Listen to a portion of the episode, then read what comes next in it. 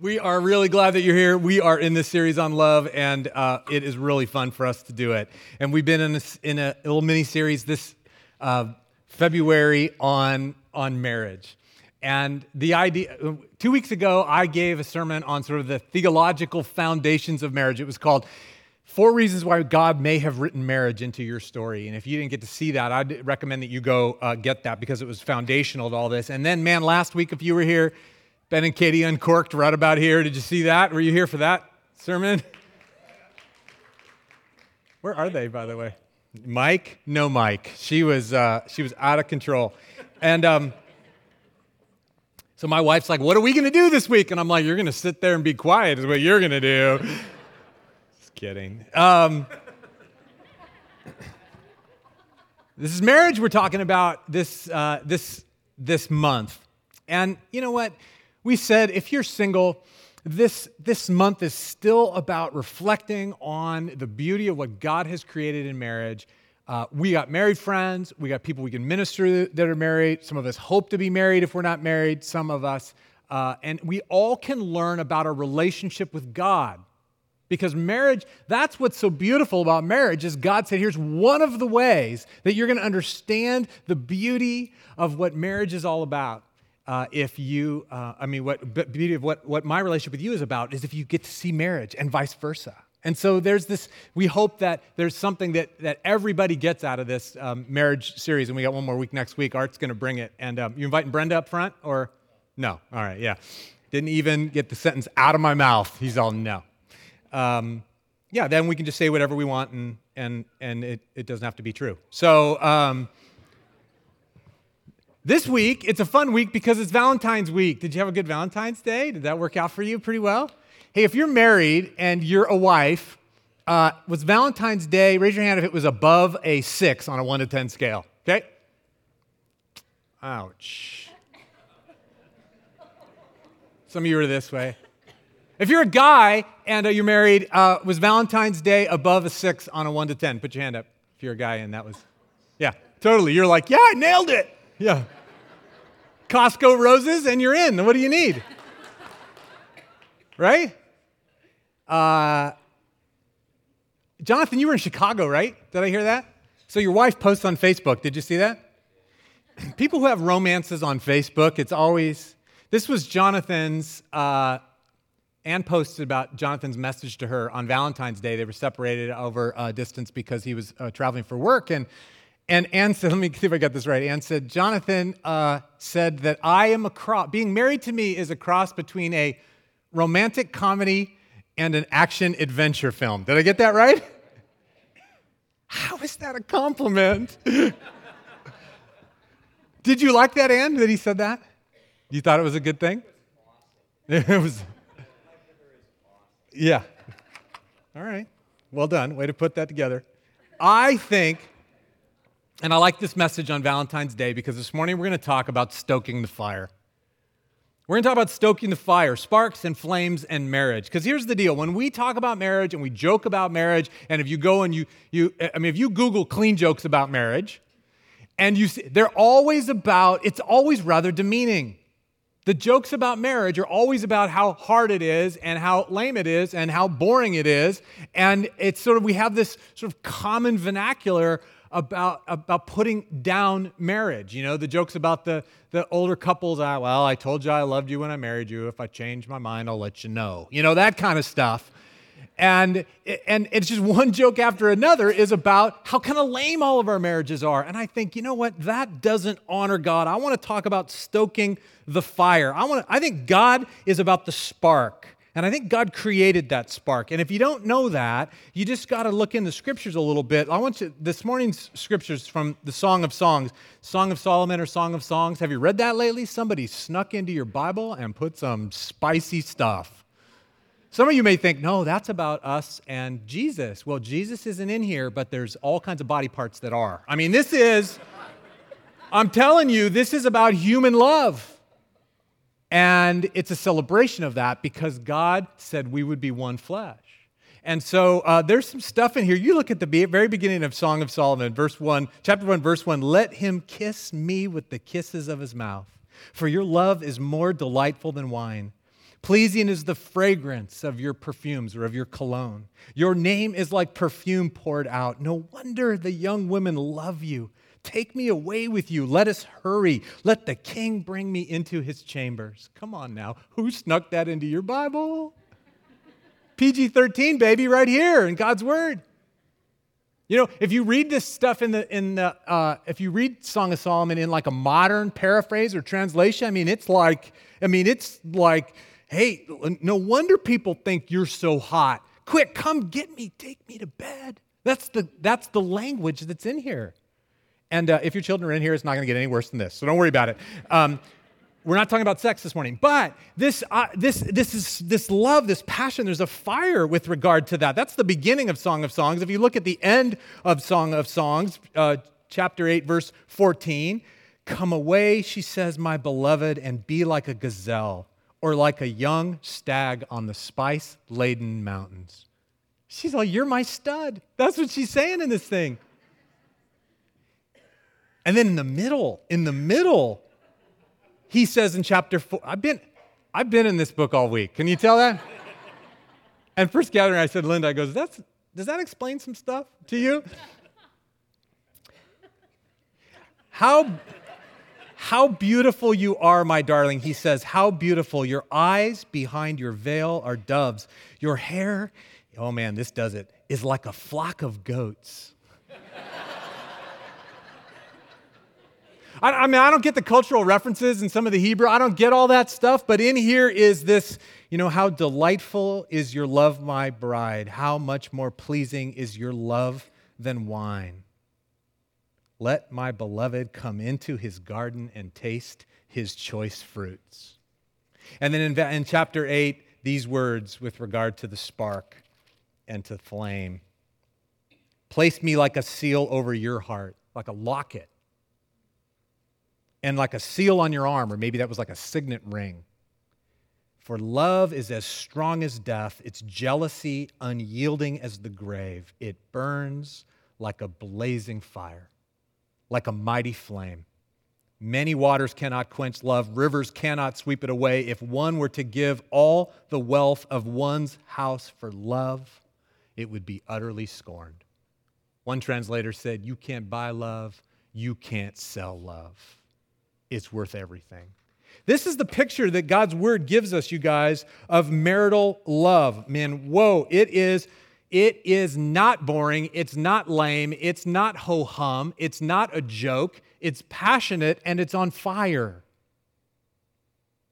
This reflects the intimacy that we said that marriage is a reflection of this relational God who has this relational component, who gave man and a woman the ability to have that dynamic. He created them in his image and said, You're deeply intimate and relational. And this marital love is sort of the epitome of that thing. And that, friends, is on fire. That, friends, is deep and rich and a spark. So I want to talk this morning about how to keep that fire burning. Listen, it does not honor God when we let our marriages, especially those of us who know Jesus as our Savior, when we let our marriages become boring and old hat and dying and lame. It doesn't honor God because he created it to be a picture of intimacy and depth and passion and heart. So how do we keep the spark? Anybody want to, you were ready to go on that ride this, today? You want to do that? We just go home? We want to go home? Here's top 10 in my book. We're going to zoom through them because God's got one of them for you, I think. This is just like one thing, like you're going to go like, dude, that's for me. And your spouse thinks all of them are for you. So you'll get the elbow every point. And, uh, and for you, just maybe there's a spirit's elbow in here. Here we go. Let's zoom through them. Ready?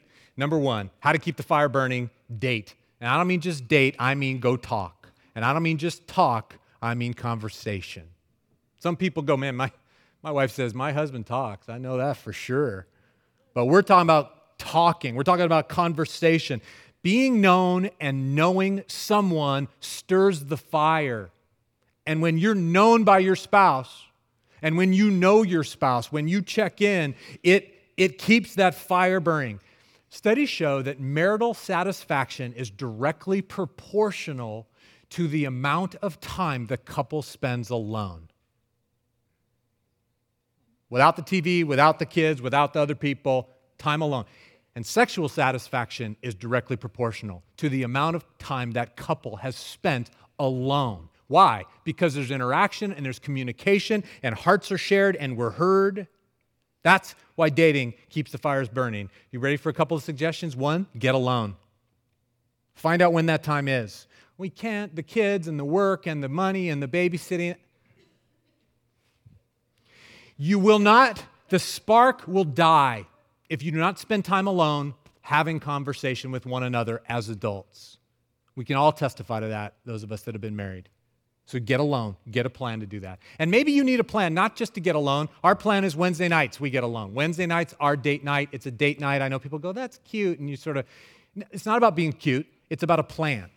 And, and on your date night, friends, or on your date, or on your 10 minutes when you, I heard about a couple who, when he was able to come home from work early enough, uh, that they put the kids in front of the video and they went in the other room and they just sat and debriefed.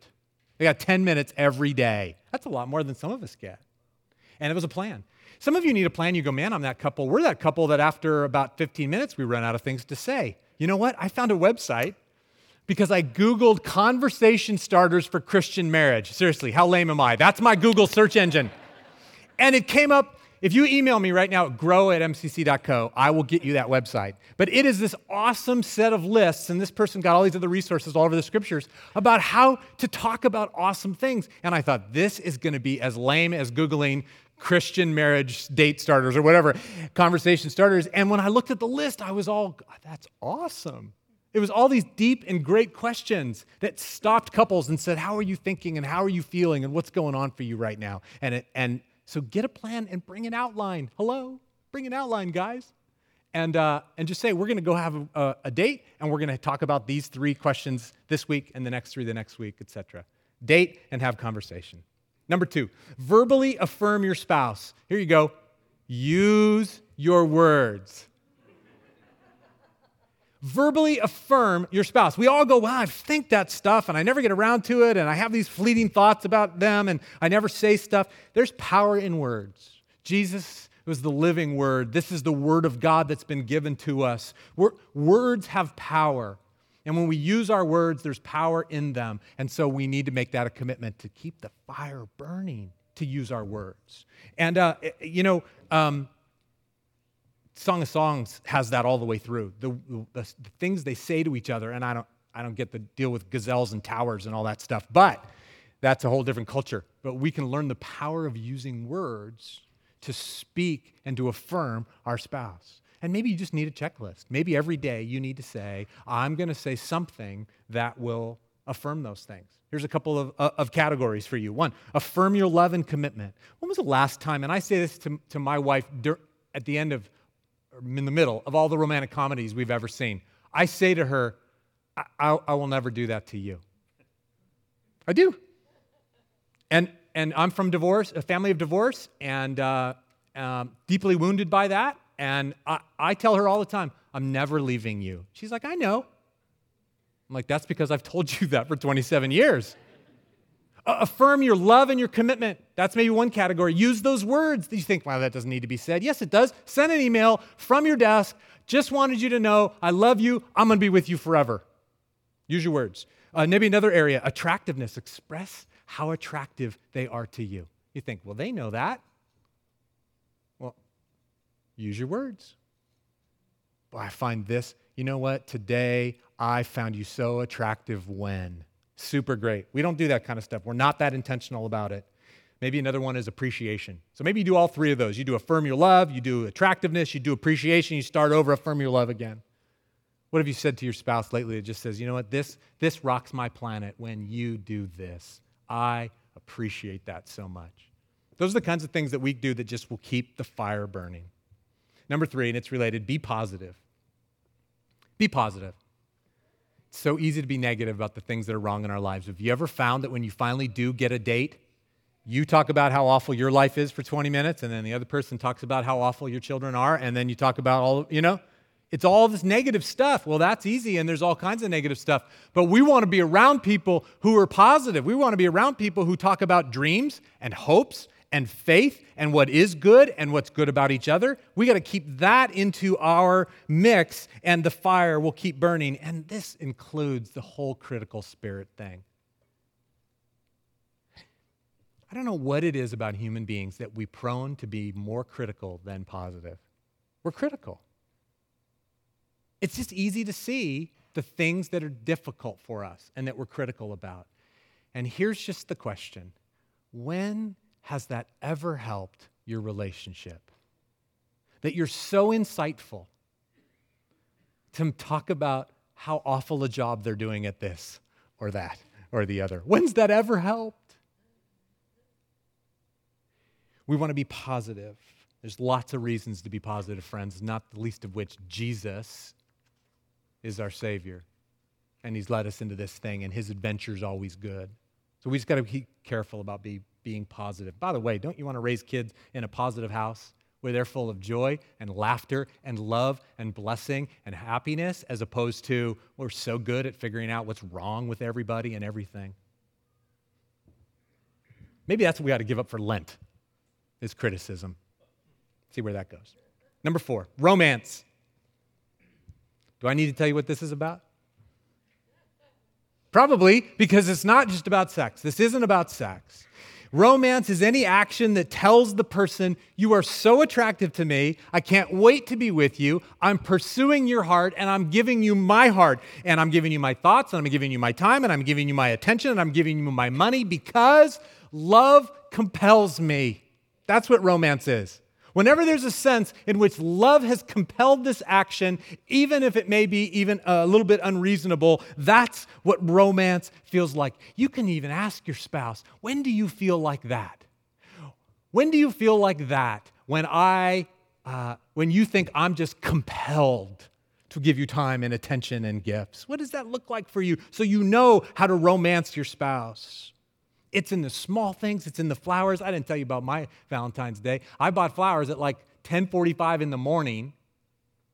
Well, I wasn't going to do Valentine's Day. Sunday, a week ago, I took my wife to a great meal. We escaped all the crowds. We had our little get together, and I literally said in her presence later in the week, There you go, check that box. I'm done with Valentine's Day.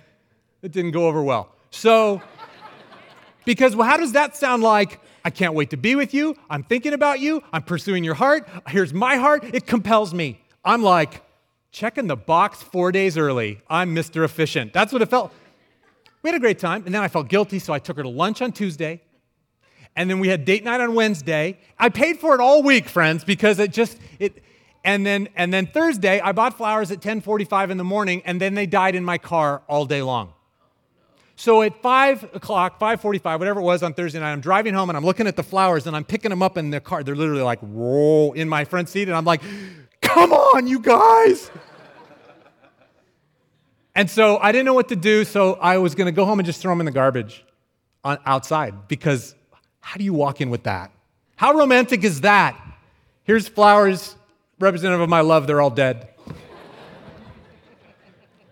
so I didn't know what to do. How, by the way, how many of you guys, how, or how many of you people would have just done the pitched them in the garbage thing? How many of you would have done that?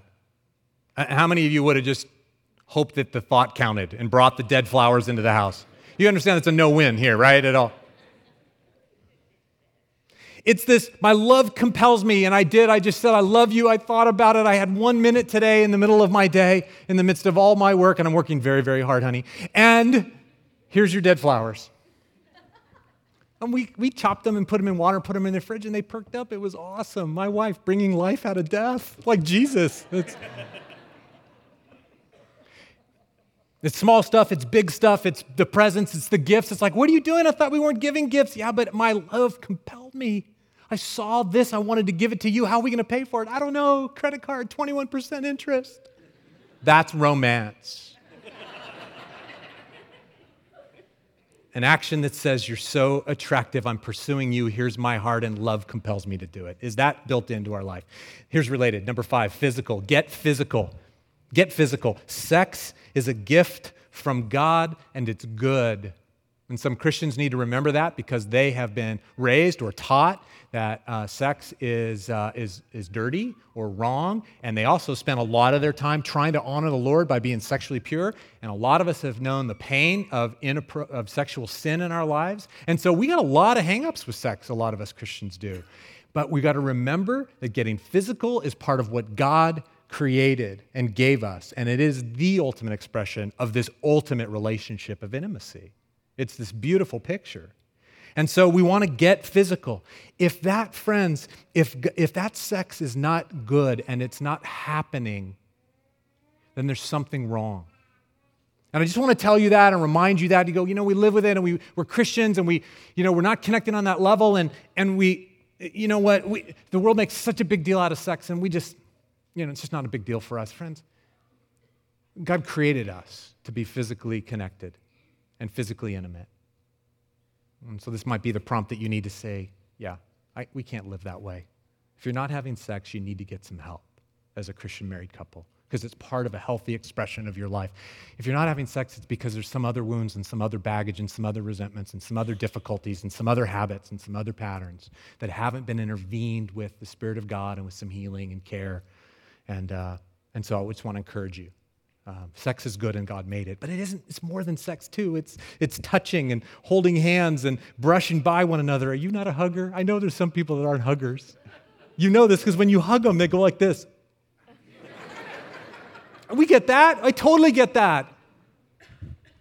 Learn to be. We were made to touch and to be connected this way. Dr. Jim Burns and, and, and, uh, has, has popularized this idea of the 15 second kiss. Have you heard of this? The 15 second kiss. And uh, he got it from this other psychologist who wrote a book called The 10 Second Kiss. And her simple thing was like 92% of couples in trouble developed greater marital satisfaction and sexual satisfaction based on implementing this one thing that every day they had a 10 second kiss. And he's like 15. And this 15 second kiss is just that kind of closeness does something deep and powerful in drawing and in keeping these fires burning. And I think it's because God created us for that kind of intimacy. And He said you're going to be one flesh. You, when was the last time, married couples, you kissed for 15 seconds without stopping? I mean, let's just.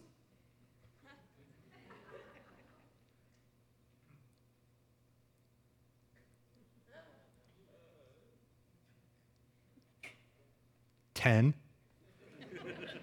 I mean, it's a long kiss.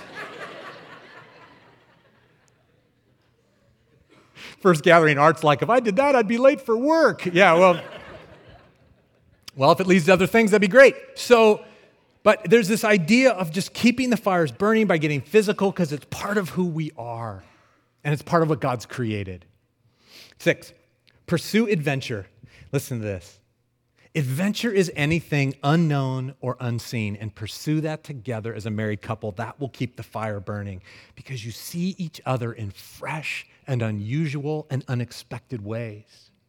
It's different than what you normally do. You bond because you're on the same team. You become partners against some odds, against some mountain, against some challenge, against some problem that you have in your life. You, you pursue adventure together, you become on the same team.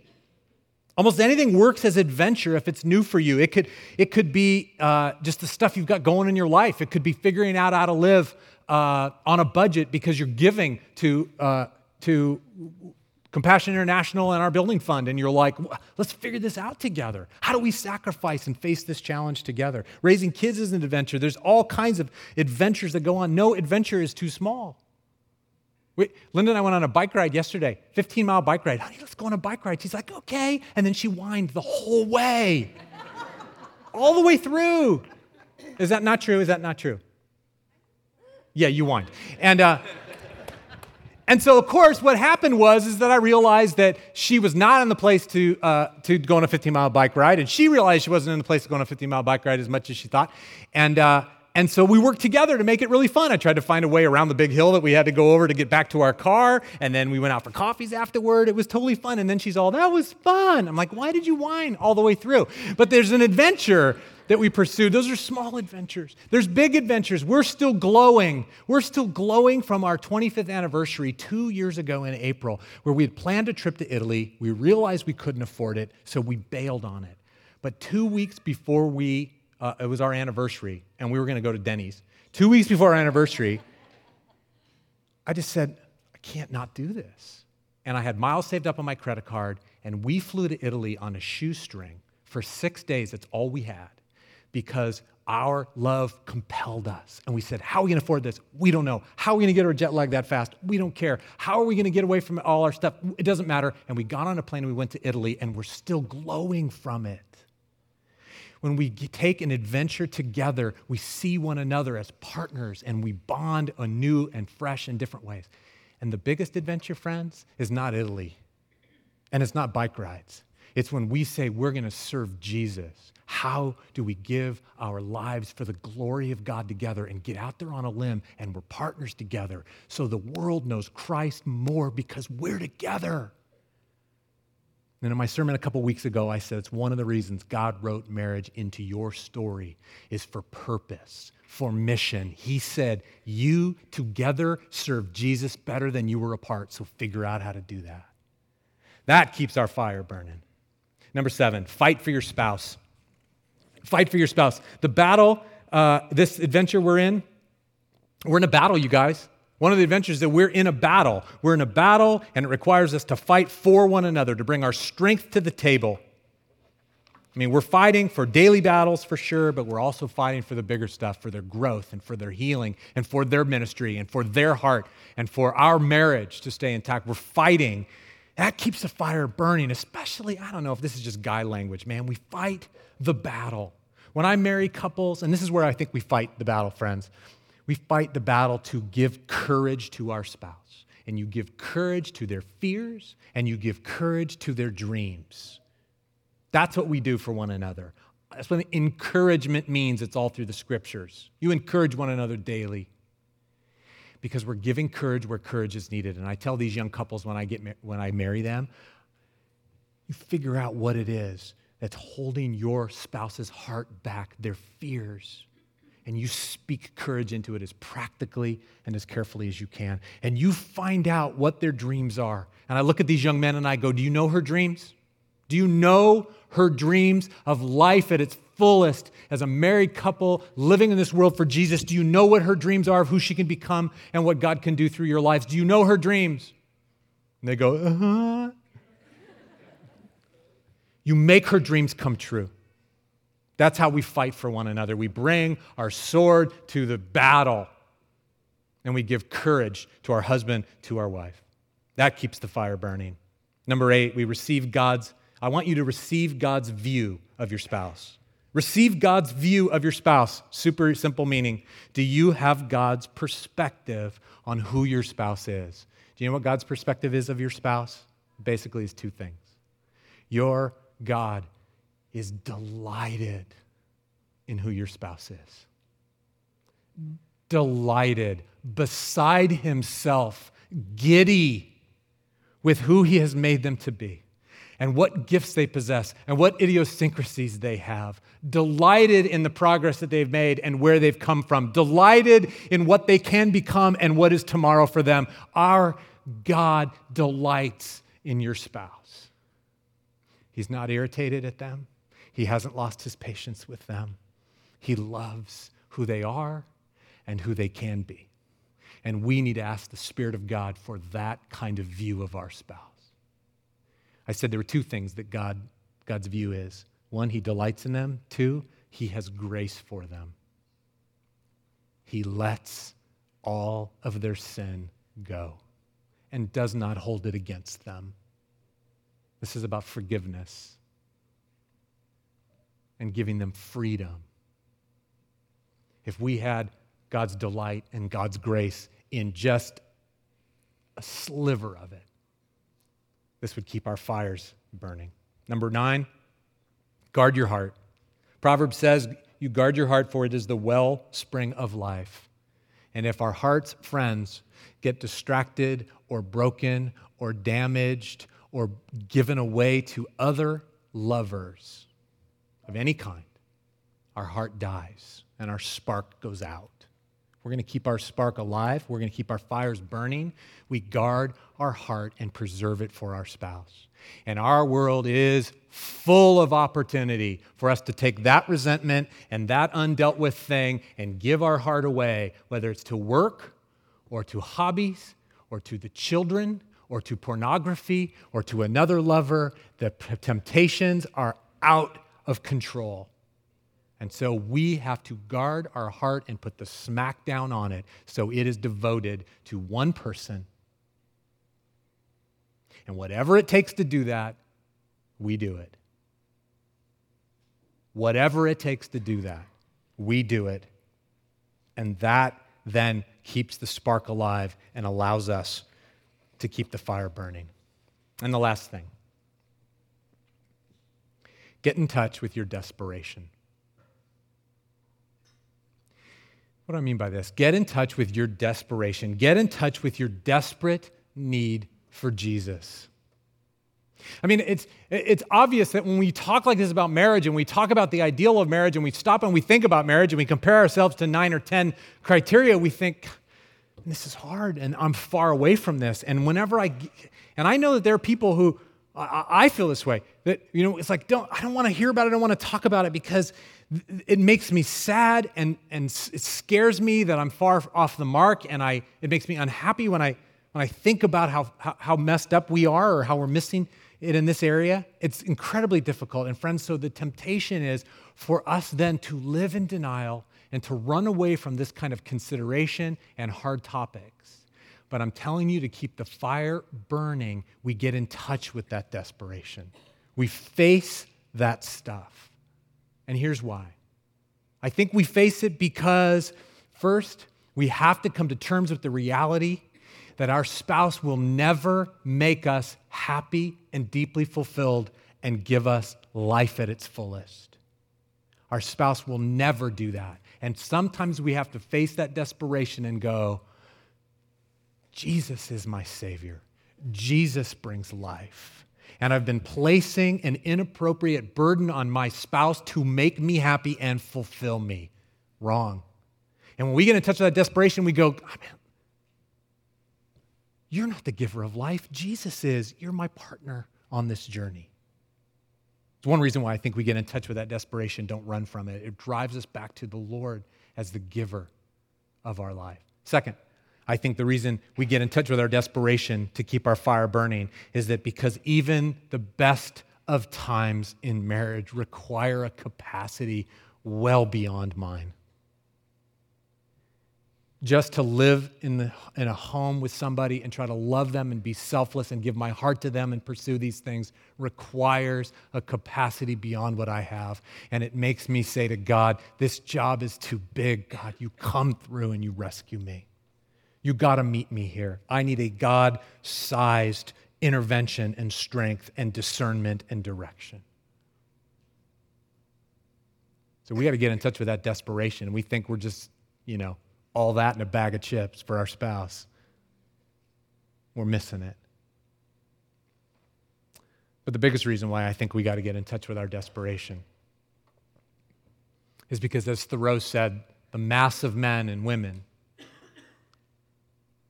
live lives of quiet desperation. We very quietly go on and look around the room at all the smiley faces and all the perfect couples and all the happy marriages, and we think, I've lost all that. Or I'll never be able to have that. And because of our baggage and our brokenness and our mistakes and our anger and our resentments and and our lostness, all the things that have built up, we just have lost hope. And so we quietly live brokenhearted. My friends, I don't want you to run from that. I want you to embrace your place of desperate need for God's intervention, for God's healing, for God's restoration, for God's growing you, for God meeting you, for God sustaining you. This is us crying out to God and saying, All that I longed for, we've missed the mark. Oh my God, you come, come and restore our dreams about our marriage. Will you meet us here, God, because we need you?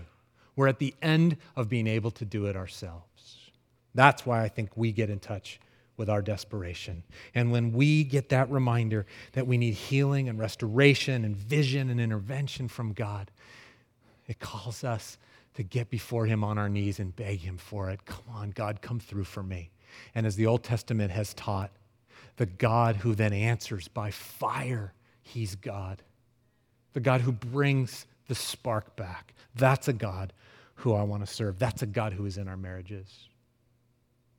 And maybe this morning that's what we do. Maybe this morning that's your interaction with the Lord. Is that you're going to cry out to the Lord in our last little response time God, come and rescue me and bring your restoration, your healing, and your power because I need your hope. May God continue to ignite the spark in all of us.